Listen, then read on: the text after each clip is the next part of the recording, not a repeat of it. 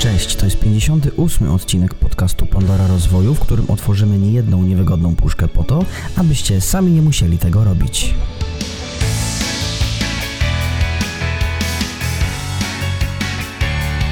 W dzisiejszym odcinku porozmawiamy o tym, jak przygotować dobre wystąpienie, jak pozbyć się lęku przed mówieniem oraz czy każdy może nauczyć się występować na forum.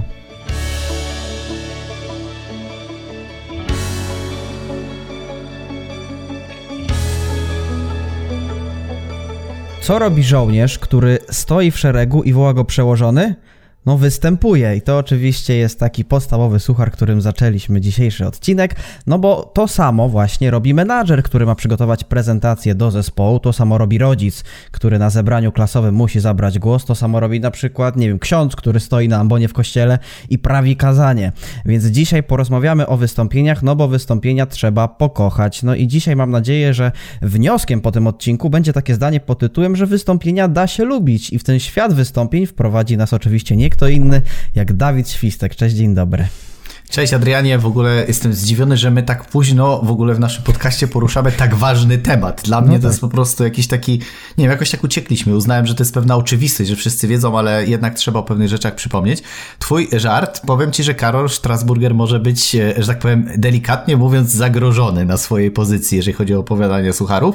Niemniej jednak uważam, że i dzisiaj padną, mam nadzieję, takie słowa, i to będą odważne słowa, że osoby, które nie uczą się dzisiaj wystąpień publicznych albo nie potrafią wystąpień publicznych, marnują cze- część swojego życia.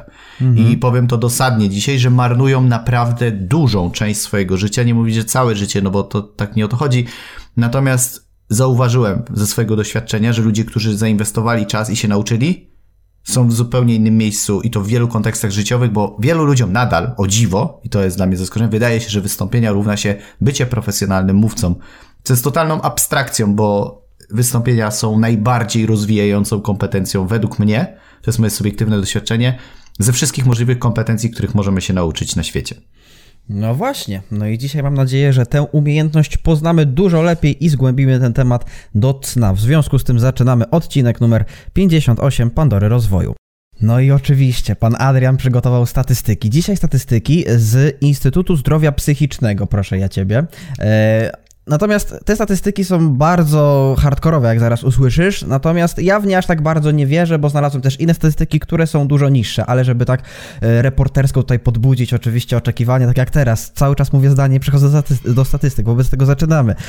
Aż 74% osób cierpi na glassofobię, czyli lęk przed wystąpieniami publicznymi. W tym zawiera się 73% mężczyzn i 75% kobiet, czyli no w sumie e, nie są jakieś tam potężne e, różnice, jeśli chodzi o płcie. Wyniki te są szokujące z tego względu, że glasofobia jest na pierwszym miejscu lęków. I teraz uwaga, bo 68% e, osób boi się śmierci i śmierć jest na drugim miejscu, a na trzecim miejscu są pająki z wynikiem 30%. No i proszę, takie piękne statystyki oczywiście. Wydaje mi się, że trochę zawyżone, chociaż nie wiem, być może ja się nie znam. Jakbyś mógł powiedzieć teraz tak lub nie, czy już nie boisz się wystąpień? Y, nie boję się. W sensie to, to, nie jest, to nie jest y, strach. Ja bym to mhm. nazwał zupełnie inaczej, bo to jest, kurczę, to jest, znaczy to jest pewien, pewna forma lęku, jakiejś obawy, ale ona nie jest paraliżująca, ale bardziej podniecająca. Czyli ja bym to porównał do na przykład Roberta Lewandowskiego. On też na pewno ma jakiś stres przed ważnym meczem, ale ten stres go napędza do tego, żeby dobrze zagrać, motywuje go. Tak samo jak ludzie, którzy płacą na przykład za sporty ekstremalne, chcą poczuć ten stres, ale ten stres ich dla nich jest przyjemny. Czyli w sensie redefiniowanie tego uczucia w naszym e, jakby postrzeganiu tego uczucia powoduje, że on spełnia inną rolę. Bo wiesz, ten stres w gruncie rzeczy z jednej strony może cię totalnie sparaliżować i nic nie powiesz, a z drugiej strony może wznieść twoje umiejętności, kreatywności, retoryki na tak wysoki poziom, że ja często, kiedy mam duże wyzwanie na scenie, czyli ważne wydarzenie, ważną publiczność, zależy mi, żeby wypaść tam dobrze i znam swoje możliwości, czyli ten poziom kompetencji do poziomu jakby wyzwania jest dostosowany, to ja robię na scenie takie rzeczy, których nawet bym był w stanie wcześniej nie przygotować. W sensie mój mózg wchodzi na tak wysoki poziom, jakby flow, że sam potem się sobie dziwię, że mi się to wszystko tak fajnie połączyło, że wyszły jakieś w ogóle metafory, analogie, przykłady, jakieś reakcje moje na zachowanie publiczności, które wcześniej w ogóle nie były zaplanowane, a wyszły genialnie. I to jest to, że wydaje mi się, że ten poziom stresu, on nie jest takim czymś, ja się boję, ale bardziej to jest taki stres, który mnie podnieca. Mało mhm. tego, zdradzę taki mały sekret, że jest w pewnym momencie taki poziom, jak się to robi często, że można się od tego uzależnić. I tak jest, bo ja tak. jestem uzależniony od wystąpień publicznych. W sensie, e, to jest chyba jedyna rzecz, którą, którą pragnę, że jak nie robię jej przez dłużej niż 3 miesiące, czyli na przykład, nie wiem, w okresie C19, jak nie było tych eventów, to czułem się źle. I jak mogłem pojechać, wystarczyło choćby jeden dzień na sali, już się poczułem lepiej, że mogę powiedzieć do ludzi. Chociaż wiesz, mhm. w internecie też jest to jest jakiś tam rodzaj wystąpień, natomiast jest to trochę Ale... inaczej, bo nie czujemy ludzi. No. Tak, tak, nie ma tej energii. No ja przyznam szczerze, że czasem biorę jakieś takie hałtury za darmo, byleby tam przed ludźmi sobie chwilę pogadać, ale nieważne. To są jest, moje... to, jest to podniecające i tak jeszcze odniosę się do tych mhm. statystyk. Ja uważam, że one mogą być nawet dużo większe. A, no właśnie, z tego względu. Mhm, no. Właśnie. Ja uważam, że one mogą być dużo większe z tego względu, że moje doświadczenie, jak rozmawiam z ludźmi, a przeprowadziłem setki szkoleń, tysiące godzin, y, wiesz, y, na rozmowach z ludźmi, konsultacji w tym roku przeprowadziłem kilkaset. Ja w tym roku przeprowadziłem najwięcej, nawet nie wiem, czy już nie w tysiącach, bo tych konsultacji czasami po kilka dziennie, więc muszę to policzyć, bo wiesz, jakby jeszcze nie zsumowałem, jak to się mówi, wszystkiego, ale generalnie jakby tego jest tak dużo, że ci ludzie wszyscy mają ten punkt jeden. Ja się tego boję. Ja się boję oceny, ja się boję, co ludzie pomyślą, co powiedzą, jak mnie odbiorą. I często ta optyka zamiast na publiczności, czyli skupić się na tym, co ja mogę dać ludziom, myślimy, czy jak my wypadniemy, co jest najgorszą rzeczą, bo ty jesteś najmniej ważny, o czym też mam na dzisiaj powiemy. Natomiast yy, myślę, że większość ludzi boi się. Wiele ludzi maskuje ten lęk, w sensie poprzez śmiech, poprzez żart, poprzez różnego rodzaju mechanizmy obronne, które mówią, że się nie boją, a w środku gość po prostu jest zżerany, nie? Od środka. I, i znam wielu takich ludzi, którzy po prostu panicznie się boją, ale nie, nie przyznają się do tego, bo też nie chcą się przyznać. Więc ja myślę, że kiedyś nawet widziałem takie badania, że pytano aktorów tam w Hollywood czy gdzieś, czy boją się przed y, wystąpieniem, przed, przed swoją rolą. No i tam chyba było 83% osób chyba powiedziało, że się boi, a 17% powiedziało, że się nie boi. Po czym jak zapytano tych 17% zbadano, to okazało się, że wszyscy kłamali. Więc generalnie jakby wskazik y, jest ten, że nawet aktorzy, którzy gdzieś grają ważne role, mają ten stres, nie? Więc tego no się tak. nie da tak w 100% pozbyć, ale większość z tych ludzi, nawet aktorów, czy muzyków, czy ludzi, którzy mówią słowem, tak jak ja, po prostu y, zmienili, redefiniowali ten strach. On jest troszeczkę inaczej odbierany. Nie? Mhm. E, no właśnie, no i teraz skoro wspomniałeś o tym, że przeszkoliłeś tysiące osób, no to jak, znaczy jakie strategie dajesz tym osobom, które boją się wyjść przed publiczność i powiedzieć dwa słowa o sobie? E, no i, czyli jak się mają pozbyć tego lęku i czy jest jakaś taka wskazówka uniwersalna, która zadziała dla każdego naszego słuchacza lub widza? Ja zacznę od tego, żeby w ogóle powiedzieć jedną rzecz, że 90% rzeczy, które widzimy u zawodowych mówców, to są rzeczy, których jest w stanie każdy się nauczyć. Myślę, że co najmniej 90%. 10% to mogą być jakieś twoje naturalne predyspozycje wynikające z cech nabytych w dzieciństwie, cech wrodzonych, tak? W sensie, że gdzieś miałeś więcej możliwości występowania, rodzice cię bardziej wspierali, nie hamowali cię w wypowiadaniu słów, więc masz jakieś takie predyspozycje bardziej lub mniej, bo jesteś bardziej wygadany, ale 90% to są umiejętności, to są kompetencje, to jest sposób myślenia, sposób zrozumienia publiczności, tego, co się dzieje pomiędzy tym, co mówisz, a jak oni reagują, jak z tym sobie radzić i różne z tym związane techniki. Natomiast chcę też powiedzieć, że wiele osób, które startowały od kompletnego zera z tych tysiąca osób, czyli takie, jak ja mówię, często klasyczne betony, beton, beton które nie potrafią nic powiedzieć. Mhm. Teraz y, też pracuję z taką jedną osobą, która startowała od zera, w sensie też nie potrafiła. Dzięki temu, że zarabia dziesiątki tysięcy złotych, będąc przedsiębiorcą, y, po paru spotkaniach, po prostu, bo zaczęła mówić inaczej o swoim biznesie, w dużo bardziej ciekawszy, fajniejszy, energiczny sposób. Mało tego, nie bała się powiedzieć pewnych rzeczy, które wiedziała, że są ważne, ale z jakiegoś powodu się po prostu miała tą blokadę. Ja zazwyczaj zaczynam od wykasowania starego programu, tak w dużym uproszczeniu, który jest na temat wystąpień. Czyli w sensie, jak rozumiesz wystąpienia publiczne, czym one są, jak do nich podchodzić, bo to, co powiedziałem wcześniej, często ludzie skupiają na sobie uwagę. A ty jesteś tak naj, najmniej ważny. Ja to bardzo często porównuję, że ty jako mówca jesteś takim kelnerem, który przychodzi z kuchni i tylko podaje ludziom do stołu piękne danie. Czyli jakby pośredniczysz, czyli w domu jesteś kucharzem, który przygotuje świetne danie a potem je tylko musisz donieść. Czyli cała praca jest przed tym. Potem musisz po prostu donieść, czyli nie potknąć się, ubrać się w miarę ok, uśmiechnąć się do, yy, jak ja to mówię, klienta, podać mu i żeby on to kosztował, żeby tym się... I nikt nie zwraca uwagi na kelnera. Całe wszystko to, co jest w tym daniu, to jest najpiękniejsze. Dać ludziom doświadczenie, dać ludziom refleksję, dać ludziom przeżywanie emocjonalne, bo w klasycznym takim trójkącie retorycznym mamy etos, logos i patos, czyli takie trzy najważniejsze rzeczy. No i ja właśnie często uczulam ludzi, że musi być jakieś, że wystąpienie musi być wiarygodne, czyli musisz dawać jakieś takie dowody, które potwierdzają, że to, o czym mówisz, jest rzeczywiście fajne. Tak jak w podcaście używasz statystyk. Podpieramy się jakimiś konkretnymi faktami, tak?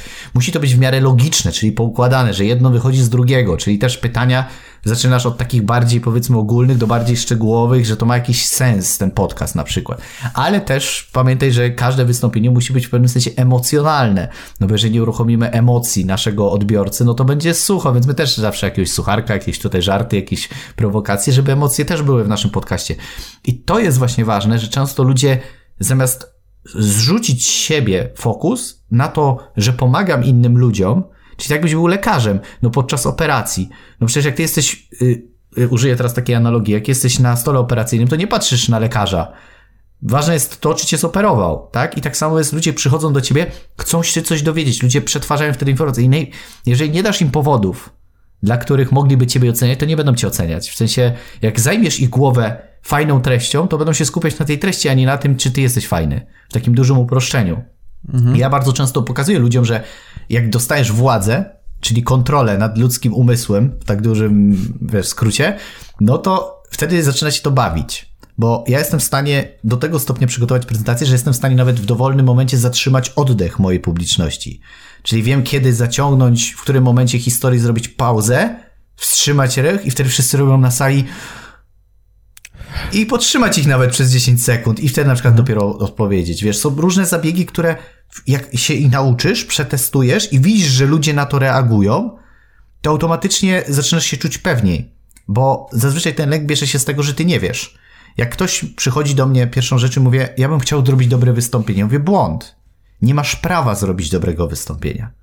Więc zakazuje ci robić dobre wystąpienie. Ale jak to? Przecież inni mówcy uczą, że trzeba się przygotować i zrobić od razu show. Ty nie możesz. To jest tak, jakbyś widział małe dziecko, które się dopiero urodziło, ty je stawiasz na te łapki i mówisz biegnij. One się wywraca, to mówisz musisz biec. Jak jest z małym dzieckiem? Małe dziecko najpierw na chodziku, potem pierwsze kroczki i uczymy się stopniowo i tak samo z wystąpieniami. Punkt referencyjny na samym początku jest bardzo ważny, czyli jak, jak uczę kogoś i ktoś przygotowuje prezentację, to mówię, niech twoim pierwszym celem będzie nie to, żeby zrobić prezentację, ale pierwszym, żeby zrobić ją od A do Z. W sensie, żeby nie zejść ze sceny krócej niż zaplanowałeś. Nieważne, czy będzie dobrze, czy będzie fajnie, czy będzie luźno, czy będzie zabawnie, czy nie. Wyrzuć to. Co poda twój, następny twój cel, czyli tak jak zawodnik. Jak przyjdziesz na mecz, to dobra, najpierw zagrać mecz, następnym wytrzymać lepiej kondycję, trzecie poprawić trochę podania i rozwijać się stopniowo wraz z każdym, jak ja to mówię, pojedynkiem pomiędzy tym lękiem a publicznością. I z czasem nagle jak te punkty referencyjne nie są takie, wiesz, wygórowane, że chcesz wszystko naraz, to nagle zaczynasz dostrzegać tą drobną zmianę i to cię zaczyna napędzać, zaczyna cię rozkręcać, zaczynasz to lubić, zaczynasz kochać wystąpienia publiczne, aż do momentu, kiedy ci to uzależnia. Właśnie ostatnio pracując z taką osobą, ona powiedziała, że ja sobie nie wyobrażałem wyjść na scenę, a dzisiaj nie mogę się doczekać, kiedy będę miał kolejną prezentację, bo chcę już przetestować kolejny element. Rozumiesz? I to jest właśnie fajne i zawsze na to uczulam. I przede wszystkim to, co ja zauważyłem, że jest kluczem w ogóle w wystąpieniach publicznych, to uwolnienie naturalnej naszej ekspresji, naszej autentyczności. Bo 99% trenerów uczących wystąpień publicznych robi to źle. I to musi wybrzmieć. Uczą ludzi jakichś gestów, takich wiesz, ludzie wychodzą z piramidką prawo, lewo, widzę, czuję, jakieś takie, wiesz, patrz na tych ludzi i widzę, jak oni są skrzywdzeni. Tak jakbyś ich po mhm. prostu, z, wiesz, y, jak, tak jakbyś na przykład, nie wiem, masz kontuzję kolana i ci wykręcić takie śruby do nóg, żeby ci usztywnić. I oni są po prostu sztywni, oni się męczą. Oni mają taki sztuczny uśmiech, taką sztuczną energię, taką, Cieszę się, że was widzę, wiesz, i to jest takie żenujące. Ja naprawdę współczuję tym ludziom i większość trenerów tego uczy, więc jeżeli byłeś na takim szkoleniu, sorry, przepraszam cię, ale trzeba zacząć od zera, bo to nie jest żadna szkoła wystąpień publicznych. Ja uczę autentyczności i to jest klucz. I właśnie, skoro trzeba zacząć od zera i skoro jesteśmy przy betonach, no to zakładam, że ja jestem betonem, ja chcę się uczyć wystąpień publicznych od dzisiaj, od y, początku lutego. No i co ja mam zrobić, proszę ja ciebie? Od czego mam zacząć? Książka, szkolenia, czy może coś na YouTubie, nie, co mam Nie, obejrzeć? ja bym ci dał, ja bym najpierw z tobą porozmawiał w ogóle, jakie masz doświadczenie, jaką masz, y, jakie masz podstawę i dałbym ci na przykład proste zadanie. Chciałbym, żebyś mi do jutra wysłał filmik, w którym przez trzy minutki opowiesz mi o muminkach. Okej, i teraz... Wybrałbym totalnie neutralny temat. Każdy raczej kojarzy, czym są muminki. I nie będę ci mówił, co masz powiedzieć, jak masz to ułożyć. Popełnij wszystkie możliwe błędy, jakie są możliwe. Ja chcę zobaczyć, z jaką energią mówisz, jak układasz treść, co wiesz już w sposób świadomy bądź nieświadomy, co warto powiedzieć, żeby coś wyjaśnić. I ja widzę, od czego ktoś zaczyna. Czy od razu od treści, czy jest jakieś wprowadzenie, czy jest jakiś sens cały logiczny wypowiedzi, czy używa analogii, metafor, czy jest jakaś energia, czy jest ekspresja, czy jest mowa ciała, czy ktoś się jąka, czy się nie jąka, czy zapomina, czy skrócił czas, czy jednak wytrzymał. Wiesz, mnóstwo informacji dostanę z tego filmiku. I ja widzę, co jest takim triggerem. Ja od razu wyłapuję dane sobie, że na przykład w pierwszej kolejności to jest w ogóle zrozumienie sensu wypowiedzi. Jaki jest cel? Do czego zmierzasz? Jeden cel twojej prezentacji i potem na przykład po dwóch, trzech spotkaniach mówię, dobra, nagraj teraz z tym, co się dowiedziałeś, nagraj teraz o muminkach. I nagle po dziesięciu spotkaniach ktoś porównuje sobie swoje nagranie o muminkach pierwszej, trzeciej i nagle mówi, kurczę, to o muminkach można mówić w tak ciekawy sposób, refleksyjnie, inspiracyjnie. I nagle mówi, kurczę, to jest ciekawe. A jak nagle przerzucasz to na kontekst w tym jego biznesu czy czegoś, on nagle doświadcza, że jego biznes jest ciekawszy niż mu się wydawało, że jest. I to jest fajne. Więc ja zaczynam od takich prostych ćwiczeń. Takich, żeby się tym pobawić, bo wielu ludziom wystąpienia kojarzą się z czymś trudnym, z jakimś wyzwaniem, a ja uważam, że wystąpienia da się lubić. Wystąpienia po prostu można naprawdę pokochać, tak jak, nie wiem, jak ja kiedyś nie lubiłem w ogóle gotować. Ale nie lubiłem, bo nie wiedziałem jak gotować. I dzisiaj może dużo nie gotuję, ale jak już coś robię, to robię sobie z tego z jakąś frajdę, bawię się tym. I ja wiem, że nie każdy lubi gotować, na przykład ty, bo wolisz pojechać na tak zwanego fast fooda. Uwielbiam gotowe. Tak, szczególnie jak stoisz w kolejce do McDonalda. Nie no, taki żarcik oczywiście, ale wiesz, generalnie wiem, że nie każdy lubi, ale można to polubić, tylko musimy chcieć, nie? Wiesz, jeżeli ktoś sobie udowodni, że nie, bo ja się nie nadaję do wystąpień, to ma rację, udowodni sobie, że się nie nadaje. Natomiast uważam, tak jak powiedziałem na początku, że to, że sobie powiesz, że się nie nadajesz, sprawi, że zmarnujesz dużą część swojego życia, bo nawet Warren Buffett w jednej z swoich tam jego biografii powiedział, że jego najlepszą inwestycją w życiu była inwestycja w kurs wystąpień publicznych, bo dzięki temu poznał swoją małżonkę, tak by the way. Bo był bardziej otwarty, zresztą sam wiedział, że w świecie inwestycji w pewnym momencie nie wystarczy siedzieć i obserwować wykresów, ale trzeba będzie przeprowadzić wywiad, trzeba będzie pojechać do telewizji, trzeba będzie gdzieś wystąpić, a umiejętność i zrozumienie przekazywania treści to jest coś, co rezonuje w każdym obszarze naszego życia. I ludzie sobie nie zdają sprawy, że często brak na przykład wypowiadanych słów do szefa, do pracowników, źle sformułowane zdania w rodzinie mogą zniszczyć twój związek, mogą zniszczyć twoją pracę, mogą zniszczyć twoją karierę, mogą spowodować dużo problemów na jak ja to mówię, podłożu stresowym, czyli więcej stresu wygenerujesz sobie, nie mówiąc pewnych rzeczy i nie występując, niż przejść przez proces nauki. Nie? To jest taka w ogóle abstrakcja, nie? I, I wiesz, i w momencie, kiedy to jest, to nagle życie staje się dużo prostsze. Nawet jak jedziesz do urzędnika i chcesz z nim porozmawiać, go przekonać, to wiesz, jakich słów użyć, jak go zrozumieć, a nie się wkurzasz od razu na urzędnika, że on cię nie rozumie. I też dużo łatwiej jesteś w stanie osiągnąć, czy jak cię policja zatrzyma. No ale myślę, że tutaj o pewnych y, technikach nie będziemy mówić, tego uczę na kursach, na przykład z wystąpień. No dobrze, no dobrze, no dobrze. E, No i a propos tych technik, dopytam jeszcze oczywiście, no bo ja zakładam, że jestem osobą, która jest jakimś pracownikiem w zespole marketingowym na przykład, albo w agencji reklamowej i ja mam przygotować prezentację dla całego działu. No i od czego ja mam zacząć w ogóle? Ja oczywiście mam jakieś konkretne liczby, wiem co mam powiedzieć mniej więcej, no ale jak mam się przygotować do tej prezentacji, żeby każdy po pierwsze ją zapamiętał, a po drugie, żebym był dobrze odebrany, bo być może od tego zależy moja pensja przyszła. Słuchaj, ja przeprowadziłem setki, jak nie już naprawdę tysiące różnych wystąpień, wszelkiej maści. Od internetowych po stacjonarne, po warsztatowe, krótkie, długie prezentacje, elevatory speech, wszystkie możliwe, jakie tylko da się, to praktycznie zrobiłem. I teraz wnioski są następujące. My od razu, wchodząc na scenę, chcemy zawalić ludziom treść. Chcemy od razu ich dać im konkretny know-how, a tak nie można. Trzeba zacząć od przygotowania, jak ja to mówię, głowy do przyjmowania informacji. Jeżeli masz półgodzinną prezentację i zaczniesz od razu liczbami, to jest tak, jakbyś na dzień dobry ktoś otwiera drzwi wchodząc do swojego domu, a ty mu od razu kotleta wkładasz do ust. A gdzie, wiesz, usiąść, może herbatka najpierw, potem dopiero zjemy coś, tak jakbyś w restauracji, kelner cię zaprowadza, najpierw menu, jest takie, wiesz, zanim dostaniesz żarcie, jakbyś wchodził już na wejściu, już dostajesz tacę, nie?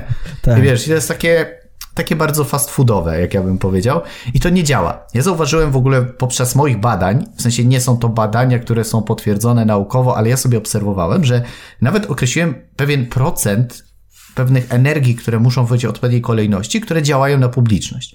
Zauważyłem, że kiedy mamy wystąpienie, to mamy coś takiego, że ja na początku chciałem dać 100% takiej energii logicznej, czyli dać tą całą wiedzę od A do Z. I często 99% ludzi tak robi, że wchodzi od razu pierwsze zdanie, końce zdania, to jest cały czas logika, czyli wiedza. I to jest złe. Ja potem zacząłem zmniejszać te proporcje, czyli na przykład zrobiłem 80% energii mniej więcej czasowo i 20% humoru, takiego żartu, emocji. Było lepiej. Ale kiedy to skróciłem, że dałem 50% takiego humoru, zabawy, 50% logiki i dołożyłem 10%, czyli 110, i dać siebie więcej, jak ja to mówię, takiej inspiracji, takiego, wiesz, to to był najlepszy kombos. I to w takiej samej kolejności, że zaczynam, kiedy wchodzę na scenę, zaczynam od takiej luźnej atmosfery. Czyli witam się ze swoją publicznością, daję fajną energię, żeby ludzie mnie polubili, żeby mi zaufali, żeby zobaczyli, że jest fajnie, lekko, bo musimy pamiętać, że publiczność też się stresuje, kiedy my wchodzimy na scenę. Bo też nie wiedzą, czego mają się spodziewać. No też tak. to jest takie, wiesz, tak jakbyś był na randce. To nie jest tylko, że ty się stresujesz, że na randkę, druga strona też się trochę stresuje.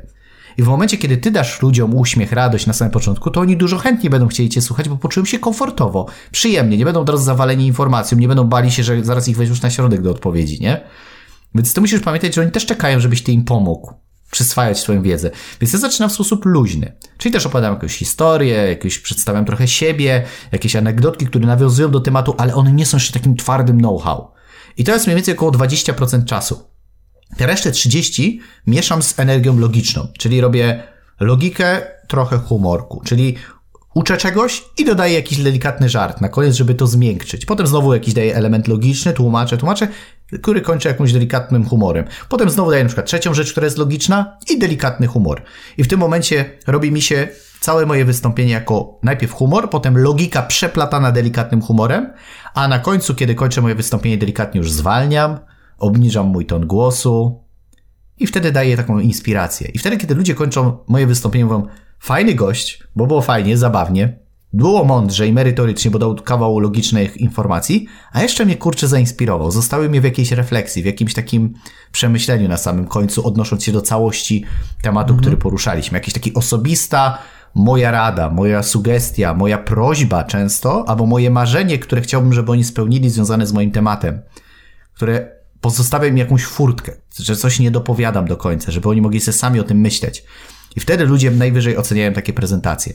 Więc ja bym pamiętał o tym, żeby nie od razu lecieć z logiką. I oczywiście, gdybym chciał Ci powiedzieć całą moją strukturę, która zawiera dwadzieścia kilka punktów, jest dosłowny przepis, jak na najlepszą szarlotkę, którą możesz zrobić. Jest to najlepsza struktura, jaką w ogóle widziałem, a widziałem mnóstwo różnych struktur e, dotyczących wystąpień. Nie ma tak dobrej struktury, jeżeli chodzi o prezentację, jaką ja wymyśliłem. To jest moja autorska metoda.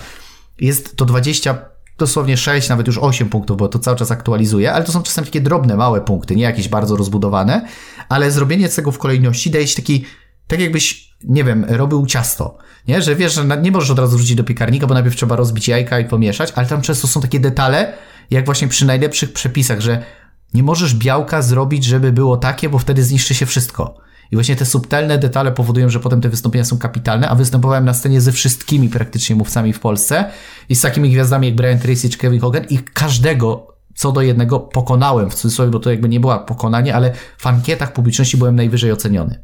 I dla mnie to był dowód, czyli na bazie moich doświadczeń, moich testów, przeprowadzając te wszystkie jakby zmiany, konwersje tych wszystkich systemów, które tworzyłem, opracowałem model, dzięki któremu wygrywałem 99,9,9 prezentacji w różnych miastach, na różnej publiczności, z różnymi mówcami, na różne tematy. Z różnymi skarpetkami. Mi... Tak, oczywiście różne skarpetki miały też miejsce. To też jest ważne odnośnie ubioru, ale to też uczę w kursach. No tak, tak. No pamiętam, że kiedyś mówiłeś, że nawet skarpetki sobie zapisywałeś, jakie ubierasz podczas każdego wystąpienia, a więcej o tych energiach można przecież przeczytać w książce Przesłuchanie mówcy Dawid Świstek. Bo tak mi się Dziękuję za lokowanie produktu. Oczywiście, że tak, książka, pamiętajcie, że ona da Ci bardzo duże zaplecze wiedzy, na co możesz zwrócić uwagę i od czego zacząć. Aczkolwiek praktyka to jest chyba najważniejsza rzecz. Nie da się w 100% nauczyć wystąpień publicznych z książki. To tak muszę powiedzieć szczerze. I właśnie, a propos tej, tej, tego szkolenia. Jest takie szkolenie, które zowie się Elite Speaker Program, po angielsku Elite Speaker Program. E, I to szkolenie ma miejsce w Bieszczadach, czyli na południowym wschodzie Polski, a konkretnie w Michniowcu. I ja wiem, że to szkolenie jest owiane ogromną tajemnicą, ogromną legendą, bo osoby, które tam jadą, a potem wracają, na Facebooku wypisują różne rzeczy. Ich życie się zmienia diametralnie.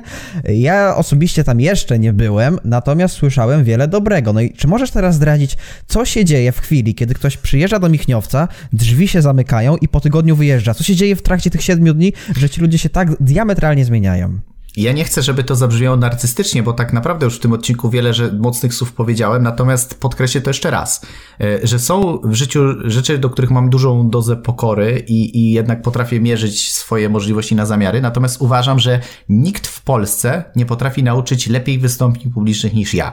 Nikt nie poświęcił tak dużo czasu na analizę dobrych wystąpień publicznych niż ja. Nikt nie stworzył tak dobrego warsztatu wystąpień niż ja. I mogę pójść z chęcią na konfrontację. Jeżeli słucha tego odcinka jakikolwiek trener wystąpień publicznych, śmiało możemy pójść na konfrontację, na debatę, możemy zrobić dowolną formę dyskusyjno praktyczną. Możemy ja wziąć... mogę być moderatorem.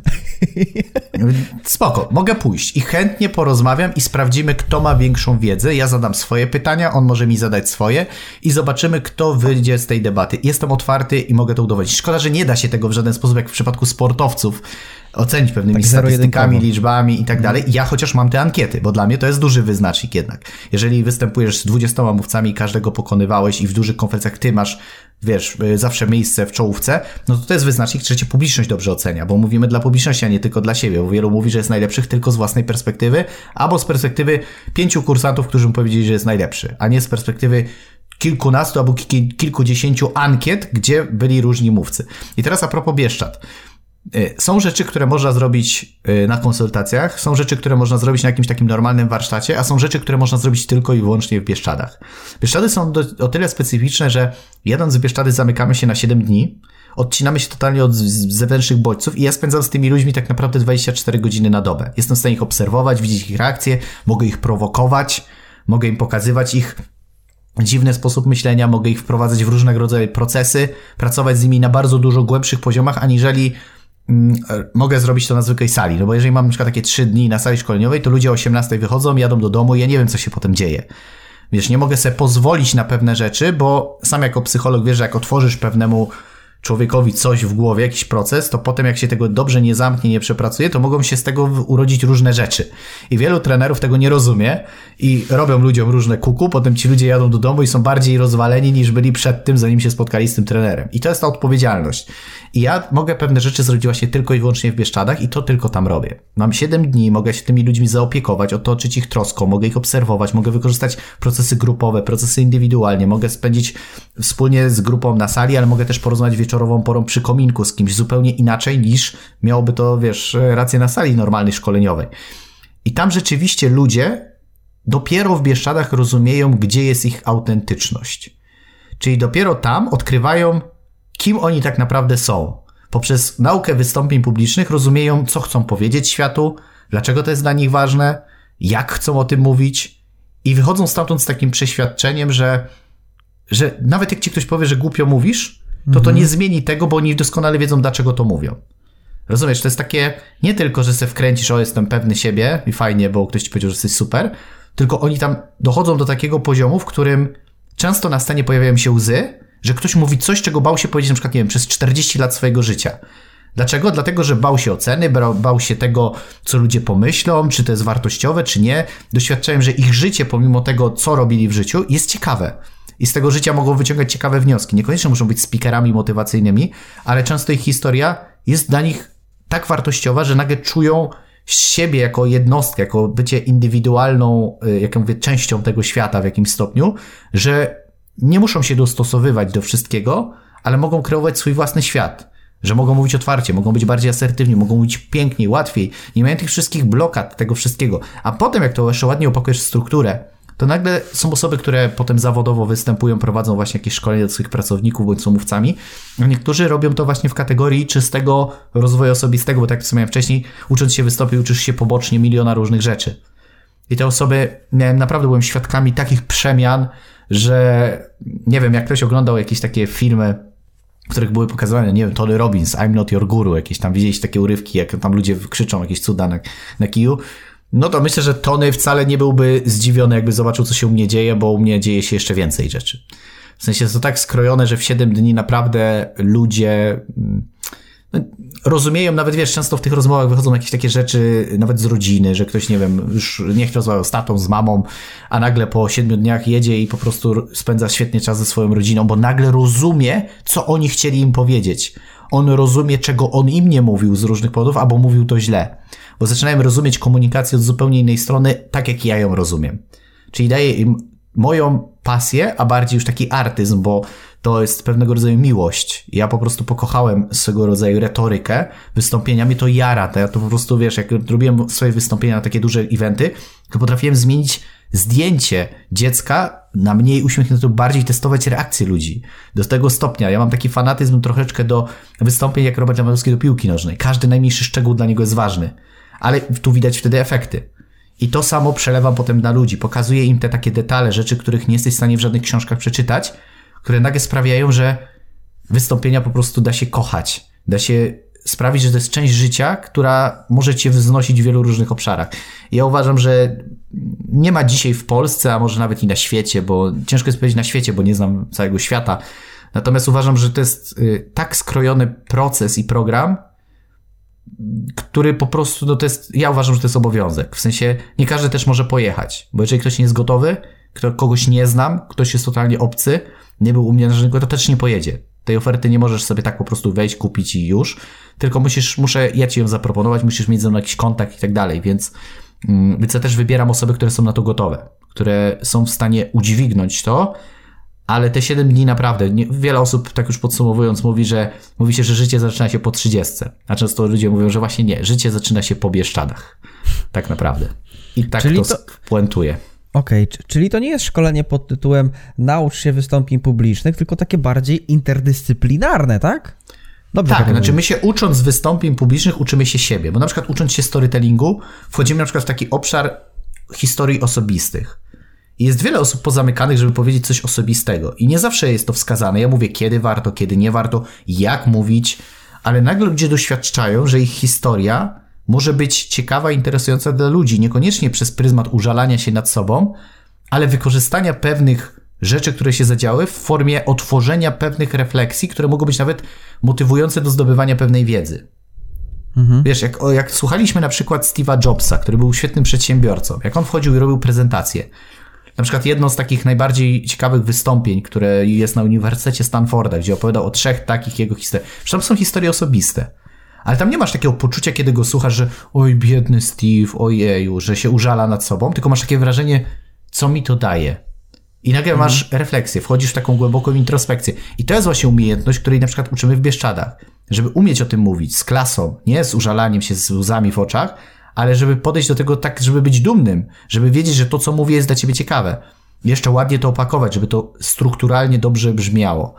Więc ucząc się wystąpień, tak naprawdę uczysz się wielu innych rzeczy. Uczysz się pewności siebie, uczysz się zarządzania emocjami swoimi i publiczności, uczysz się radzenia z trudnymi sytuacjami, uczysz się zarządzania czasem, uczysz się zarządzania swoją fizjologią, swoim ciałem. Mamy zajęcia z ruchu spontanicznego, gdzie pokazuje, jak można fajnie pozbyć się tego sztywnego, wiesz, bycia, tylko jak fajnie machać rękami, żeby ta gestykulacja była płynna, fajna, spójna i niekoniecznie musi być taka, wiesz, on, on, jak ja to mówię. I też właśnie pracujemy z ciałem, z różnymi takimi rzeczami. Uczymy się zaufania do siebie, ale też oddawania zaufania do innych ludzi. Bo często jest tak, że jak ja wchodzę na przykład na scenę, to ja z jednej strony ufam sobie, ale ja też muszę oddać zaufanie w pewnym sensie mojej publiczności, że ona podniesie ten temat, który ja chcę im dać. I ja muszę im zaufać. Bo jak ty nie ufasz swojej publiczności, tylko jesteś podejrzliwy, i tutaj zdradzam kolejny sekret, bo często ludzie są podejrzliwi, oni mnie źle ocenią, oni mnie będą krytykować. Skoro masz takie myśli, to jak chcesz im zaufać? Ty musisz im zaufać właśnie, że oni chcą z tobą zrobić coś fajnego. Jak im zaufasz, to oni to poczują. A jak to poczują, to będą bardziej za tobą podążać. Bo to jest wtedy wzajemne wsparcie. Jak masz trenera w zespole, taki Jurgen Klopp, nie? Przecież drużyna, która zawsze jest prowadzona przez Jurgen, tam widać zaufanie do trenera. Tam jest po prostu takie community, że on ufa swoim zawodnikom, a oni ufają swojemu trenerowi. I wtedy z tego wszystkiego rzeczywiście wychodzi fajna drużyna, tak? A jak ty, trener by ufał zawodnikom, a zawodnicy trenerowi nie, To z tego, co im powie. Więc to trzeba wywiązać. Uczę, jak wytwarzać takie wzajemne zaufanie. Pozbywać się stuprocentowej kontroli i oddać trochę publiczności kontrolę nad tobą. Niech oni ci powiedzą, jak masz się zachowywać, bo publiczność często pokaże, w którym kierunku powinieneś podążać, żeby oni jeszcze więcej na tym zyskali. Tego wszystkiego uczę w Bieszczadach. Wspomniałeś o tym, że masz swój unikalny system nauczania wystąpień publicznych. Wobec tego ja dopytam oczywiście, no bo każdy pewnie widz w tym momencie zadaje sobie pytanie, dlaczego jeszcze to nie padło? No to już mówię. E, jak wygląda ten system i czy zdradzisz go tutaj za darmo teraz? Nie, nie zdradzę z tego względu, że to jest y, nie, nie da się tego po prostu opisać słowami. Żebym ja ci wytłumaczył dokładnie cały system, jak on polega. Oczywiście jest tam różne formy pracy. Używamy biofeedbacku, używamy wielu innych metod, pracy w grupach, są konsultacje, jest wiele różnych takich elementów, które wpływają na to, że zwiększamy y, statystycznie, jak ja to mówię, procent szans na to, że ten efekty będą jak największe. Natomiast cały proces, mogę zdradzić jeden sekret, że często nawet dostosowana jest muzyka, która leci rano, wiesz, kiedy ludzie wstają, śniadanie, co dostają do jedzenia, żeby odpalać im odpowiednie kotwice z dzieciństwa, bo na przykład danego dnia będziemy pracować z ich przeszłością, która fajnie może wpływać na to, jak się czujesz na scenie. Do tego stopnia jest wszystko opanowane, nawet zapach kadzidełka często zapalany ma wpływ na to, jak ludzie mogą postrzegać ten. I to wyszło już z moich wielu lat doświadczeń, kiedy to robię i ciągle wprowadzam drobne zmiany, które widzę, jak oddziałują na ludzi, bo widzę, jak rozmawiają przy śniadaniu. Ich obserwuję praktycznie cały czas. Nawet powoduje często kłótnie różnego rodzaju między ludźmi, bo widzę, ten tu będzie miał ten problem, ten ma ten. Fajnie ich skonfrontować. Niech oni się odpalą, a potem im pokażę, co im zrobiłem. I nagle wtedy jest taki, to się zadziało. I mówię, a to samo możesz mieć na scenie. I teraz popatrz na to z innej, na bazie doświadczeń ich uczenia, czyli wykorzystuję klasyczny też cykl kolba, różne inne formy, po to, żeby ci ludzie doświadczali. Często jest tak, że trzeciego dnia, jak oni wodzą z sali, to większość ludzi na przykład płacze, nie? Często wprowadzam ich w takie stany po to, żeby potem ich ładnie, najpierw ich trochę rozwalam, żeby ich potem ładnie zakleić. Mhm. Ale jest to wszystko pod kontrolą i, i wszyscy wyjeżdżają, jak ja to mówię, pełni zrehabilitowani do świata z uśmiechem albo Piotrek ich tam zahipnotyzuje i wyjdą spod kontroli, nie? Ale to dobrze. Tak, też prowadzimy, uwaga, zajęcia z hipnozy, bo na przykład codziennie po obiadku jest tak zwany trans który jest jedną z formą uzupełnienia, czyli taki grupowy trans. Ludzie kładzą się na karimatkach, gasimy światło i Dawid przez 45 minut swoim jakże pięknym, barwnym głosem mówi do nich i oni potem wstają i są wypoczęci i możemy się wtedy uczyć też do późnych godzin. Bo to jest tak no już z tak. jednej strony nie będziemy tłumaczyć, czym jest trans i hipnoza i jak działa sugestywność, bo to jest jakby odrębny temat, ale też pełni to formę relaksu, bo niektórzy są tak zmęczeni, że na przykład na transie zasypiają i po pierwszych pięciu minutach słyszysz w oddali gdzieś w sali szkoleniowej takie delikatne chrapanie i tak dalej, ale to też widzisz, takie 40 minut w ciągu dnia, takiego relaksu, y, rozluźnienia umysłu i ciała powoduje, że potem masz więcej energii do końca dnia i jesteś bardziej produktywny. Oj, odkopałeś mi bardzo niemiłe wspomnienia cóżeś mi tutaj, Dawidzie, uczynił, bo na studiach miałem ćwiczenia relaksacyjne przez godzinę leżenie na karimaci słuchanie tej durnej muzyczki japońskiej. Nienawidzę tego, ale w każdym razie. Ale widzisz, ale sama muzyczka bez głosu, to tak wiesz, to nie jest to samo. Ja nie? wiem, ale to był dra- no wyobraź sobie tą sytuację. Dorośli no, ludzie... domyślam się. No tak. dramat jakiś. Ale wiesz, ale ludzie w ogóle się tak, wiesz, uzależniają w pewnym sensie, bo jest tak, że potem jak wracają z Bieszczad, to na przykład swojego dnia wiedzą, bo mamy zawsze o tych samych godzinach obiad, więc metabolizm też się fajnie reguluje, bo jemy o tych samych śniadanie, obiady i kolacje, wszystko mamy zawsze tam podane, jak ja to mówię, do stołu, nie, czym się nie przejmujemy, mamy swoją kucharkę, świetną w ogóle panią Leokadię, która robi tam cuda w kuchni, to jest pięciogwiazdkowe hotele się chowają. Pani Jan ogóle... no, Ale nie, naprawdę, to powiedzieli wszyscy uczestnicy, że takie jedzenie tak bogate, tak dobre, smaczne, bo też z naturalnych tamtych, e, nawet jajka swojskie od kurki, która tam dwa dni temu je zniosła, więc wiesz, to nie jest tam sklepowe. E, I wyobraź sobie, wiesz, taką sytuację, że wszystko się reguluje i dodatkowo masz te trans i wracasz do domu i nie ma śniadania o tej samej godzinie, a żołądek mówi trzeba zjeść, obiad nagle już wiesz, kiedy masz jeść, y, potem po obiedku, kurczę, gdzie jest ten trans, nikt mi nie mówi i wiesz, i ludzie mają, odczuwają jednak różnicę potem, jest takie przestawienie do tej tak. szarej rzeczywistości trochę, mhm. ale to też pokazuje, jak to fajnie wpływa na rozwój, nie? No dobrze, kurczę, tak zachęcasz, zachęcasz, że tutaj pewnie 100 osób się do ciebie zaraz zgłosi, ale to dobrze, to znaczy, dobrze. wiesz co, ja mam tak, że, że każda edycja zapełnia mi się z wielomiesięcznym wyprzedzeniem e, i ja nie muszę nikogo namawiać. W sensie, jak robię na szkoleniu, ludzie poznają mój sposób, mój warsztat, to po prostu sami się zgłaszają i potem sobie tylko wybieram, kto może. O, może tak. A najbliższe będzie w kwietniu, dobrze pamiętam, czy źle Tak, pamiętam? tam już nie ma miejsc.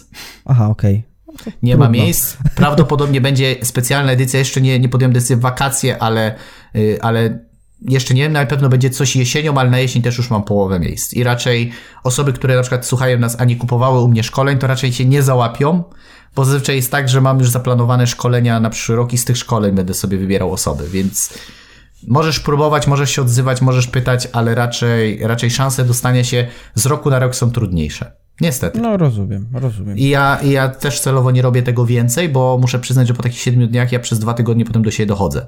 To jest tak wyczerpujące energetycznie, mhm. psychicznie, że często mam takie dwa dni po Bieszczadach, że na przykład płaczę sobie. Ale cieszę się, ale się płaczę. Po prostu jakoś tak wyrzucam z siebie moje ciało, wiesz. Bo jednak, jednak mocno, ja jestem trochę jak gąbka taki, wiesz, przy te wszystkie emocje chłonę i też muszę zachować trochę kamienną twarz w niektórych sytuacjach. Wiesz, jak ci osiem osób na sali szkoleniowej płacze, wszyscy przeżywają i ty potem musisz wyjść i to podsumować i no i weź wiesz, to trenerowi, mądry. Tak, no, trenerowi nie przystoi. Jak to powiedziała kiedyś Justyna Steczkowska w The Voice of Poland, ja jako twoi trenerka nie mogę się rozczulać, nie mogę. I już. I wiesz, i trzeba nad tym panować, więc to jest też wyższy poziom w ogóle interpretowania procesów grupowych, ale no ale to nie będę zdradzał szczegółów. Trzeba po prostu zobaczyć. Nie da się więcej opisać, wiesz. Dobrze. Trzeba po prostu zaufać i przyjechać. Dobrze, jakaś superwizja by się przydała chyba po takim szkoleniu. Ale dobra, to jeszcze mam takie pytanie a propos rytuałów twoich. No bo yy, na przykład aktor ma tak, że jeśli spadnie mu scenariusz przed spektaklem, to musi go przedeptać, bo inaczej po prostu nie da rady. Jak wchodzi na scenę, to musi wejść lewą albo prawą nogą, w zależności tutaj od szkoły. A czy ty masz jakieś takie swoje rytuały przed wejściem na scenę, czy przed rozpoczęciem szkolenia? Bo to jest dla mnie zawsze ciekawe, czy takie zabobony znaczy, różne i tak dalej. Znaczy nie, na, na pewno jednym z takich rytuałów jest moja kotwica, czyli w sensie zawsze przy, nastawiam się mentalnie, tak jak sportowcy przed meczem. Mam taką ulubioną w ogóle od jakiegoś czasu piosenkę, która świetnie mnie nastraja do wystąpień, do wszelkiej maści jakichś wykładów. Jest to Monken Days nie wiem, czy kojarzysz, jest taka fajna piosenka i ja tak troszeczkę jak, jakbym do ringu wchodził, tak się trochę bujam, z nóżki na nóżkę i tak się, nie mogę się doczekać. I ta muzyka bardzo fajnie mnie nastraja i zawsze przed wystąpieniami sobie to słucham i wchodzę na takiej bardzo fajnej, pozytywnej energii. Więc kotwica.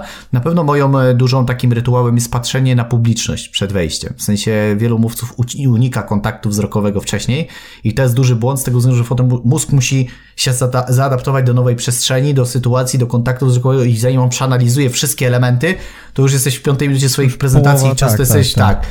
A ja uważam, że jednak dużym plusem jest, kiedy staniesz sobie z boku, już nawet cię zapowiadają, czy coś w tym stylu i możesz sobie mm. popatrzeć, uśmiechnąć się, pokazać, wysłać im sygnał, ej słuchajcie, jestem tu dla was, chcę z wami zrobić fajną prezentację, ktoś się uśmiechnie, tak wiesz do ciebie, dajesz mm. wyraźnie sygnał, ej, możecie mi zaufać, tak pokazujesz, jest luz i wy dajcie mi, ja wam też zaufam. I to jest mhm. taki fajny sygnał, to jest też mój rytuał. E, za każdym razem, e, wiesz, każda publiczność jest inna, więc też staram się wcześniej posłuchać, jak jest na jakichś konferencjach czy jakichś wydarzeniach, co się dzieje, jaka jest energia, na co ludzie reagują, bo jak nie słucham, to to jest takie potem strzelanie, wiesz, jakbyś grał w statki. No, celujesz, albo trafisz, albo nie trafisz, a jak wyprzedzisz, to jesteś w stanie potem na bieżąco od razu na początku zareagować, dostosować się do energii publiczności, dać to, co widzisz, że publiczność e, bardziej potrzebuje, bo to przygotowanie jest niezwykle istotne. E, z takich rzeczy na pewno e, moim rytuałem jest to, że nigdy nie ubieram y, nowych ciuchów do wystąpień. To też zawsze uczę ludzi, że y, my musimy dać naszemu ciału i naszemu umysłowi jak największy komfort, bo cała ta sytuacja jest dla nas nowa, często nie znamy na przykład sceny, miejsca czy kamery, e, więc ubiór powinien być czymś normalnym. Dlatego też Lepper y, świętej pamięci, nie wiem czy czytałeś, miał dwa garnitury. W jednym chodził na wystąpienia, w drugim spał. Po to, że on generalnie nie był przyzwyczajony do tego typu ubioru, tak, i musiał się do tego przyzwyczaić, bo ubiór jednak ma wpływ na to, jak my się czujemy. Zresztą, jak pójdziesz, kupisz sobie fajne ciuchy, nowe, fajne, to czujesz się inaczej, ale w jakimś stopniu nie, jeszcze nie czujesz tego ciucha. Jak już masz swój ulubiony sweterek i go założysz, to jest zupełnie inaczej. I tak samo Mam właśnie jest na scenie. Sweterki. No widzisz, ale widzisz, i, i dlatego często jest tak, że Ubiór ma kluczowe znaczenie, że jak kupisz nową koszulę, nowe spodnie i nowe buty i wchodzisz w nich na scenę, to twój, twoje ciało mówi, kurczę... Ciska, coś nie tak. Tak, tu nie wiem jak leży. się zareaguje, a nie daj Boże, tak. coś pęknie bo byłem świadkiem, że na spodnie pękły komuś na tyłku podczas prezentacji. Sobie. Aha, nie, okay. nie, widziałem to na dużej podczas konferencji. skłaniania się, czy na początku? Coś sobie zrobił jakoś na początku, no pierwsze, A, pierwsze trzy minuty nagle strzeliły na tyłku, no i akurat to był w miarę doświadczony mówca, więc po prostu, jak ja to mówię, wsadził sobie dziurę między pośladki, zacisnął i chodził od krakiem, się z tego śmiał, obrócił to w, w żart, pokazał system poradził i dokończył prezentację i był wysoko notabene oceniony. Więc no, to też to pokazuje, że ten dystans, do, tak, i to też właśnie nie ma się co tym przejmować, bo ludzie to docenią. Zresztą pooglądajcie sobie, jak publiczność reaguje na prezentację byłego trenera siatkarzy Witala Heinena, który nie potrafił po polsku, ale starał się i ludzie to doceniali. Dzień dobry. Zrozum, jak, jak, tak, jak rozumiesz te, te mechanizmy, to dużo łatwiej jesteś w stanie się przygotować. Więc takich rytuałów jest trochę. Na pewno, co jest bardzo ważne, nie jem y, różnych rzeczy, których nie wiem, że mogą na mnie jakoś dziwnie zadziałać. Fast foody. W takim sensie nie jesz fast foodów, nie jesz jakichś nowych dań albo jakichś y, owoców morza, których nigdy wcześniej nie jadłeś, czyli wybierasz te potrawy, które są najbardziej sprawdzone w takiej ilości, w której wiesz, że jesteś w stanie zjeść. Steak jakiś. Bo, bo y, raz mi się zdarzyło, że zjadłem jakąś zupę z jakąś soczewicą czy z czymś tam, bo akurat była wtedy w hotelu. Ojojoj, to, to było na scenie. Powiem ci, że o niczym innym nie myślałem, tylko zejść z tej sceny, więc y, warto uważać. Oczywiście są takie zabiegi też bardzo ważne, y, które mogą ci ułatwić nawet emisję głosu, czyli nie jedzenie rzeczy lepkich, jakieś masło orzechowe czy coś, bo to jest zabójca dla twojej krtani, nie picie kawy przed wystąpieniem jakichś takich różnych rzeczy, bo to powoduje, że masz potem sucho w gardle i to powoduje też dyskomfort podczas prezentacji. Więc mnóstwo takich rzeczy, na które warto zwrócić uwagę. Na przykład ja często polecam, że przed wystąpieniem, jak masz już jakąś scenę, to warto sobie wyjść i powiedzieć tak w głowie nawet, e, zobaczyć scenę. W sensie, nie wiem, jeżeli masz przed kamerą, dzisiaj miałbym tutaj robić prezentację, jutro dla, nie wiem, rady nadzorczej w internecie, to siadam sobie tu, wyobrażam sobie, że oni tu są i zaczynam mówić, żeby mózg już ogarnął jakby te elementy, bo potem to już jest za drugim razem już mózg zna to. I często ktoś idzie na przykład nową salę, to ja mówię, wejdź wieczorem, poproś obsługę, żeby ci otworzyła salę szkoleniową, na której masz wejść, wejdź sobie na środek, popatrz jak są krzesła, i potem już masz mniej więcej w głowie obraz tej sali. Możesz sobie w głowie, na przykład w pokoju nawet hotelowym, zrobić taką prezentację, wyobrażając, że jesteś na tej sali.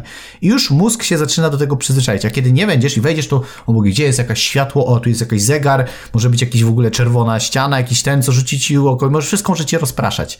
Więc tak jak zawodnicy często, jak wchodzą na stadion, to też jest tak pokazane, że wchodzą najpierw w dresach, oglądają trybuny, czy siatkarze na przykład często mają trening na nowej hali, bo muszą zobaczyć, jak wysoko jest oświetlenie, bo niby to jest to samo boisko, ale trybuny, sala, wszystko ma wpływ na to, jak my się czujemy. I to mm. potem ma też wydział. Więc takich rzeczy ludzie w ogóle nie mają świadomości. Często ja się śmieję, jak ktoś mówi, Dawid, bo ty po prostu wchodzisz i gadasz i zarabiasz takie hajsy za to, że po prostu mówisz. Ja mówię, człowieku, Gdybyś ty wiedział, ile kosztowało mnie, no. ile kosztowało mnie przygotowanie tej prezentacji, ile jest tam rzeczy, o których ty nawet nie masz bladego pojęcia, to mogę to śmiało porównać nawet do przygotowania dobrej operacji chirurgicznej, czyli musisz zadbać o całą sercu. salę, musisz przygotować pacjenta, musisz przygotować siebie, w trakcie mogą zadziać się różne rzeczy, musisz mieć naprawdę tysiące godzin doświadczeń, żeby zrobić naprawdę świetne show na scenie. I często ludzie tego nie doceniają, nie widzą, bo się sami nie uczą. I właśnie wydaje mi się, że to jest taka kwestia talentu, masz albo nie masz. A tak jak powiedziałem wcześniej, to jest 90% to są narzędzia, których każdy może się nauczyć, dzięki czemu sprawi, że jego życie będzie po prostu piękniejsze i prostsze. Tak uważam. No dobrze. Kurczę, już trzy kwadranse minęło. Ja nie wiem, jak ten czas tak szybko leci, a to jeszcze mam 50 to pytań. Się, to, się, to się nazywa dystorsja czasu. Dystorsja Jesteśmy, czasu, tak, tak. To, to jest jak robimy to coś prawda. fajnego i potrafisz fajnie, słownie kogoś wciągnąć. Ja często jak prowadzę szkolenia, to ludzie po dwugodzinnym module mają wrażenie, że minął pół godziny, a tu już jest przerwa. To jest dystorsja, czyli że jesteś w pewnym rodzaju transie. Jak robisz tak, coś, co sprawia ci tak. przyjemność, jest fajnie, to czas nagle się kurczy. Szkoda, że tego nie rozumieli nauczyciele w szkole, bo 45 minut, które nam tu minęło, a 45 minut w szkole, to tam dystorsja, że tam nie było. Tam wręcz ten czas się rozciągał niebotycznie długo. Tak. Ale właśnie z tego względu to nie było przyjemne. A jakby się nauczyli nauczyciele w szkole tego, czego ja uczę, jako obowiązkowy program kształcenia nauczycieli, czyli jak mówić ładniej, ciekawiej, prościej do dzieci, żeby się chcieli uczyć, no, no to powiem ci, że 45 minut to by było nawet tak, o, kurczę, tak sobie przemnożyłem liczbę nauczycieli razy cenę szkolenia, no to Ferrari by stało tam w Lublinie, już to widzę, ale to myślę, dobrze. Że nawet, myślę, że nawet nie jedno, nawet nie ale jedno. to... Tak, ale uważam, że nauczyciele powinni mieć obowiązek. Ja wiem, że tam mają jakieś zajęcia z, wiesz, z metodyki ale nauczania. Co to są za zajęcia? Ale, ale to, jest, to jest dramat. 99% nauczycieli nie potrafi ładnie mówić. Więc jeżeli jesteś nauczycielem albo uczysz, nawet prywatnie i chcesz, żeby twoi uczniowie cię częściej polecali, byli bardziej efektywni, osiągali większe rezultaty przez pryzmat twojej wiedzy. Albo jesteś, nie wiem, trenerem i uczysz nawet, nie wiem, lepszej diety czy czegokolwiek, chcesz się nauczyć mówić ładniej, zrób kurs wystąpień publicznych. Naprawdę nawet nie zdajesz sobie sprawy, jak to odmieni twoje życie. Ale wielu ludzi myśli, że, że nie trzeba, że po prostu wystarczy im, że potrafią mówić. A jak profesor Bralczyk mówi, to, że umiemy mówić po polsku nie oznacza, że my rozumiemy to, co mówimy, albo jak często jakie proste błędy popełniamy. I to też jest takie, nie? To prawda, to prawda. E, no to dobrze, no to może przejdziemy teraz do maila, bo ja jeszcze mam tyle fajnych, ale ja ich nie zadam już. Może zadam je w przyszłości. Może odpowiedzą na te pytania, bo najczęstsze pytania są właśnie w mojej książce, bo tam właśnie moi kursanci zrobili tak, ponad tak, 50 tak. pytań, które były zadane, jak się przygotowywać, co robić i tak dalej, i tak dalej. I, tam są odpowiedzi na konkretne pytania, więc nawet ta książka nie jest tak skonstruowana, że musisz ją przeczytać od A do Z, tylko ze spisu treści możesz znaleźć sobie twój problem, wybrać pytanie i przeczytać odrębny fragment konkretnego pytania. Jak grać z trudnymi uczestnikami, jak się przygotować do wystąpienia, czy każdy może być mówcą, jak stworzyć prezentację i tak dalej, i tak dalej. Tak. Jest spis treści, także Jakie pięć kluczowych punktów w przemawianiu możesz wymienić? I tutaj jest pięć kluczowych rzeczy. Czytałem. Na przykład. Kilka razy nawet. I, dokładnie, więc y, dobrze. wiadomo, ta, ta książka jest pewnym uproszczeniem. Jest to pewien, jak ja to mówię, preludium ona jest do dobrze prawdziwej... skondensowana. Jest pytanie, jest, jest odpowiedź. Odpowiedź bez zbędnego tak. lania wody, bez zbędnego, bo mógłbym tą książkę napisać na tysiąc stron z moją wiedzą, ale to nie o to chodzi, to jest preludium. To ma być takie przekąska do tego, żebyś przygotował się do pięknej y, podróży w piękną baść wystąpień, które da się po prostu lubić. Tak uważam. Ale ładnie powiedziane. No dobrze. Czy mamy wobec tego jakiegoś maila związanego z wystąpieniami publicznymi dzisiaj? E, dzisiaj nie mamy maila z wystąpieniami publicznymi, ale wybrałem mail, który mm, jest trudny, ale na który wydaje mi się, że wiele osób czeka. E, w sensie, ja jako osoba w jakimś tam stopniu publiczna, e, mhm. pewnie osób chciałoby mi zadać to pytanie i myślę, że odpowiem być może nie tak zero-jedynkowo, być może trochę ogólnie, ale odniosę się, ponieważ e, Monika zadała pytanie, kiedy to się skończy i chciałaby zapytać, co sądzisz o obecnej sytuacji związanej z C19? Wiecie, co mam na myśli? Czy jestem za ruchem hashtag szczepmy się, czy odczepmy się? Jeżeli, czy nie mam już dość tych obostrzeń? Wydaje mi się, że wszyscy już są zmęczeni tą sytuacją, więc może już najwyższy czas dać sobie z tym wszystkim spokój zgodnie z polityką Szwecji. E, ciekawi mnie twoje zdanie na ten temat. Więc jest to dosyć e, bardzo newralgiczny temat, więc ja jestem, ja jako mówca, a mówimy o wystąpieniach publicznych, wiem, że moje słowa są słowami, które mogą być brane w sposób zero-jedynkowy, tak lub nie, i mogą wywołać pewne skutki. Często wielu ludzi mówiących do kamery, mówiących publicznie nie bierze odpowiedzialności za swoje słowa. Ja jednak staram się ważyć swoje słowa do tego stopnia, żeby jednak pozostawić pewną furtkę, żeby to ktoś sam zadecydował, co chce z tym zrobić. Więc ja nigdy nie mówię, że mam zawsze rację, mogę się mylić, jak każdy człowiek. Natomiast odpowiadając na Twoje pytanie, czy jestem za tym ruchem, uważam, że każdy z nas jest na tyle inteligentny, że jest w stanie odsiać rzeczy, mhm. które są śmieszne i żenujące od pewnych faktów. Y, sam widzę pewne rozbieżności i w jednej, i w drugiej stronie, że jedna i druga strona popełnia klasyczne błędy w interpretacji pewnych faktów i popełnia klasyczne błędy łączenia faktów, które ze sobą w żaden sposób nie są połączone. Więc ja uważam, że to jest na tyle indywidualna rzecz, że mm, to już każdy indywidualnie powinien do tego podejść, natomiast jestem zdecydowanie za ruchem, który y, podąża, jak ja to mówię, za klasyczną nauką. Y, ja nie jestem jakby przesadnie skrojony, że wszystkie tylko badania i nic więcej, natomiast jednak wierzę medycynie, a nie Januszowi, który mówi, że wie więcej niż lekarz, który skończył studia i ma 50-letnią praktykę na przykład. Wiem, wiem, wiem, farmaceuci są, yy, znaczy lekarze są opłacani przez koncerny. koncerny. Rozumiem, rozumiem, wszystko wiem. Czytałem, rozumiem, biorę to na margines. Rozumiesz, Natomiast tak? Yy, tak, natomiast jednak yy, nauka jest dla mnie dużo ważniejsza aniżeli i też potrafię analizować, które badania są zlecone przez firmy, a które nie i potrafię łączyć rzeczy, które są e, plusami, które są minusami. Tak jak mówię, ja nikogo do niczego nie namawiam. Natomiast odpowiadając na dalszą część tego pytania, też jestem tym zmęczony. W sensie też chciałbym, żeby się już to wszystko skończyło. Też chciałbym, żebyśmy do tego podeszli w jakiś taki racjonalny, zdroworozsądkowy sposób. Natomiast biorąc pod uwagę różnorodność naszego społeczeństwa, różnorodność sposobów myślenia, nigdy nie znajdziemy optymalnej sytuacji nigdy nie znajdziesz zdrowego środka, bo poszedłbyś w tą stronę, to drudzy będą tak. krzyczeć, pójdziesz w tą, to będą drudzy. Więc wybranie nawet balansu w tej sytuacji jest ciężkie i mhm. jeżeli ktoś uważa, że ma idealny sposób, to nie wie, że ma idealny. Nawet ja, czy nie ma chyba osoby na świecie, która by mogła dać idealny sposób, co zrobić. Bo zutylizowanie całkowitych obostrzeń, wszystkiego i w ogóle udawać, że nic nie ma, według mnie jest głupotą. W sensie ignorowanie, że nie ma problemu, bo problem jest. W jakim stopniu powinniśmy się do tego dostosować i z tym walczyć, to jest też temat do dyskusji. Wydaje mi się, że znalezienie, tak powiedziałem, idealnego środka ciężko będzie. Co kraj, to wiesz, to są różne specyfiki, bo podałaś tutaj na przykład y, kwestię Szwecji. No ale jakbyśmy porównali sobie różne kraje, jak ludzie podchodzą na przykład do pewnych zasad w Japonii, a na przykład w Polsce, czy w innych krajach, no to to jest nieba ziemia. Sposób na przykład odżywiania i stan zdrowia, na przykład w porównaniu do Japończyków, Amerykanów, a Polaków, też jest odmienny. Kultura, e, mobilność, e, wiesz, różne dostępy, na przykład w Afryce gdzieś, wszystko jest inne. I teraz znajdź złoty środek dla wszystkich. Nie ma czegoś takiego, więc e, ja niestety uważam, że Możemy oczywiście krytykować, mamy do tego pełne prawo, ale też w pewnym sensie musimy rozumieć, że są rzeczy, na które nie mamy wpływu. I, i tyle. I trzeba sobie dostosowywać się do zmieniającego się środowiska. Wielu ludzi dalej płacze, płacze, że nie może robić biznesu i płacze przez dwa lata, gdzie przez dwa lata mógłby już tak zmienić swój biznes, że już by dzisiaj był w zupełnie innym miejscu. Każdy jest zmęczony, każdy by chciał inaczej, ale wiesz, też chciałbym gwiazdkę z nieba. Tak jak to mówi się klasycznie, jak to mi ją da. Więc od chcienia to się wiesz, to są wszyscy, ale od roboty już jest mało kto. Tak. Jak ja to mówię. No Także no tak, tak odpowiem dosyć wymownie. E, pozostawiam pole do własnej e, refleksji. Uważam, że każdy ma prawo do własnego zdania i jestem ostatnią osobą, która będzie stygmatyzować tych, którzy nie chcą, albo tych, którzy chcą. Więc e, wzajemnie sobie po prostu nie przeszkadzajmy. I tyle. Dobrze. W związku z tym, jeśli chcesz, aby Twój mail znalazł się w kolejnym odcinku Pandory Rozwoju, no to ślij go na adres pandora rozwoju małpa i być może takie tematy kontrowersyjne związane czy to ze szczepieniami, czy to z polityką, bo ostatnio też coś było o polityce, z tego co pamiętam, no to będą się Idziemy w tym kierunku, częściej. tak, tak. Idziemy w tym kierunku, tak, ale to dobrze, to dobrze, jest ciekawie w podcaście. E, ponadto podcastu Pandora Rozwoju słuchać możesz na różnych platformach streamingowych, Apple Podcast, Google Podcast, Spotify, link do wszystkich na stronie anchor.fm łamane przez Pandora Rozwoju pod moją twarzą i zapraszamy także do dołączenia do grupy na Facebooku Pandora Rozwoju Społeczność Słuchaczy słuchaczy. Na sam koniec zadaję jedno i to samo pytanie, czy chciałbyś jeszcze coś dodać, więc i tym razem je zadam.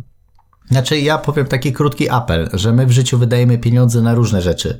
Na fajne ciuchy, na fajny samochód, na domy, na wakacje, na jakieś takie rzeczy, które dają nam chwilową radość, ale tak naprawdę długoterminowo często nic nie zmieniają w naszym życiu. I to jest fajne, ja tego nie neguję. Natomiast zapominamy o rzeczach, które rzeczywiście sprawiają, że nasze życie nabiera nowego sensu, czyli dbanie o własne zdrowie, dbanie o rodzinę, ale przede wszystkim dbanie też o własny rozwój. Ale myśląc o rozwój, to nie kupowanie książek, żeby mieć dużo i fajnie, ale rzeczywiście, żeby zainwestować w naukę wystąpień publicznych. Nawet jeżeli uważasz, że mój sposób mówienia i nauki ci nie pasuje, znać kogoś innego, ale zainwestuj. Ponieważ życie pokazało mi, nie tylko moje, ale również moich kursantów i osób, które znam, które w ogóle nauczyły się wystąpień i nawet znanych ludzi, którzy potrafią występować, życie po tym, jak już na, po, przełamiesz ten największy lęk, który jest przed mówieniem, a mówienie to nie jest tak powiedziałem tylko na scenie, ale również w kontaktach międzyludzkich, e, na randce, na spotkaniu biznesowym, w pracy, wszędzie, to nagle zaczynasz pozwalać sobie na więcej. Twoje możliwości wzrastają kilkuset procent, ja bym nawet tak powiedział, bo robisz rzeczy, których byś wcześniej nigdy nie robił, a jak to powiedział Warren Buffett e, w tej, w tej swojej biografii odnośnie tych wystąpień, że do momentu, kiedy nie nauczył się występować publiczność, e, przed publicznością, kreował swoje życie tak, aby nie musieć przed nimi występować. Czyli w sposób świadomy robił wszystko, żeby od siebie odciąć te możliwości. W momencie, kiedy się nauczył, zaczął robić te rzeczy, których wcześniej nie robił, a które dały mu też bardzo dużą przewagę nad innymi inwestorami i też dostał nowe możliwości dotarcia do nowych osób. Zresztą między innymi do swojej małżonki notabene. Więc ja uważam, że warto w to zainwestować, bo według mnie inwestycja w naukę ładnego, poprawnego mówienia, występowania, układania zdań, rozumienia psychologii y, komunikacji to jest coś, co powinno być obok polskiego w ogóle w, jako przedmiot obowiązkowy nawet na maturze.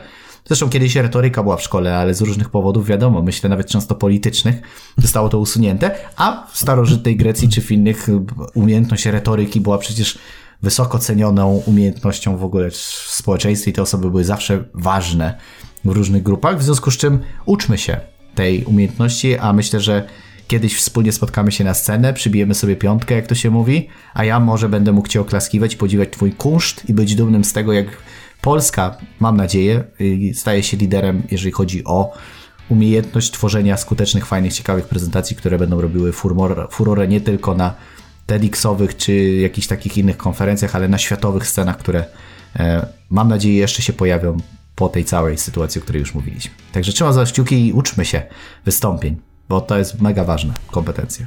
Uczmy się wystąpień, uczmy się wystąpień. To był odcinek numer 58 Pandory Rozwoju. Bardzo serdecznie dziękujemy wszystkim słuchaczom, wszystkim widzom. No i do zobaczenia i do usłyszenia w odcinku przedostatnim trzeciego sezonu, czyli w odcinku numer 59. Dziękuję bardzo, do zobaczenia i do usłyszenia w następnym odcinku.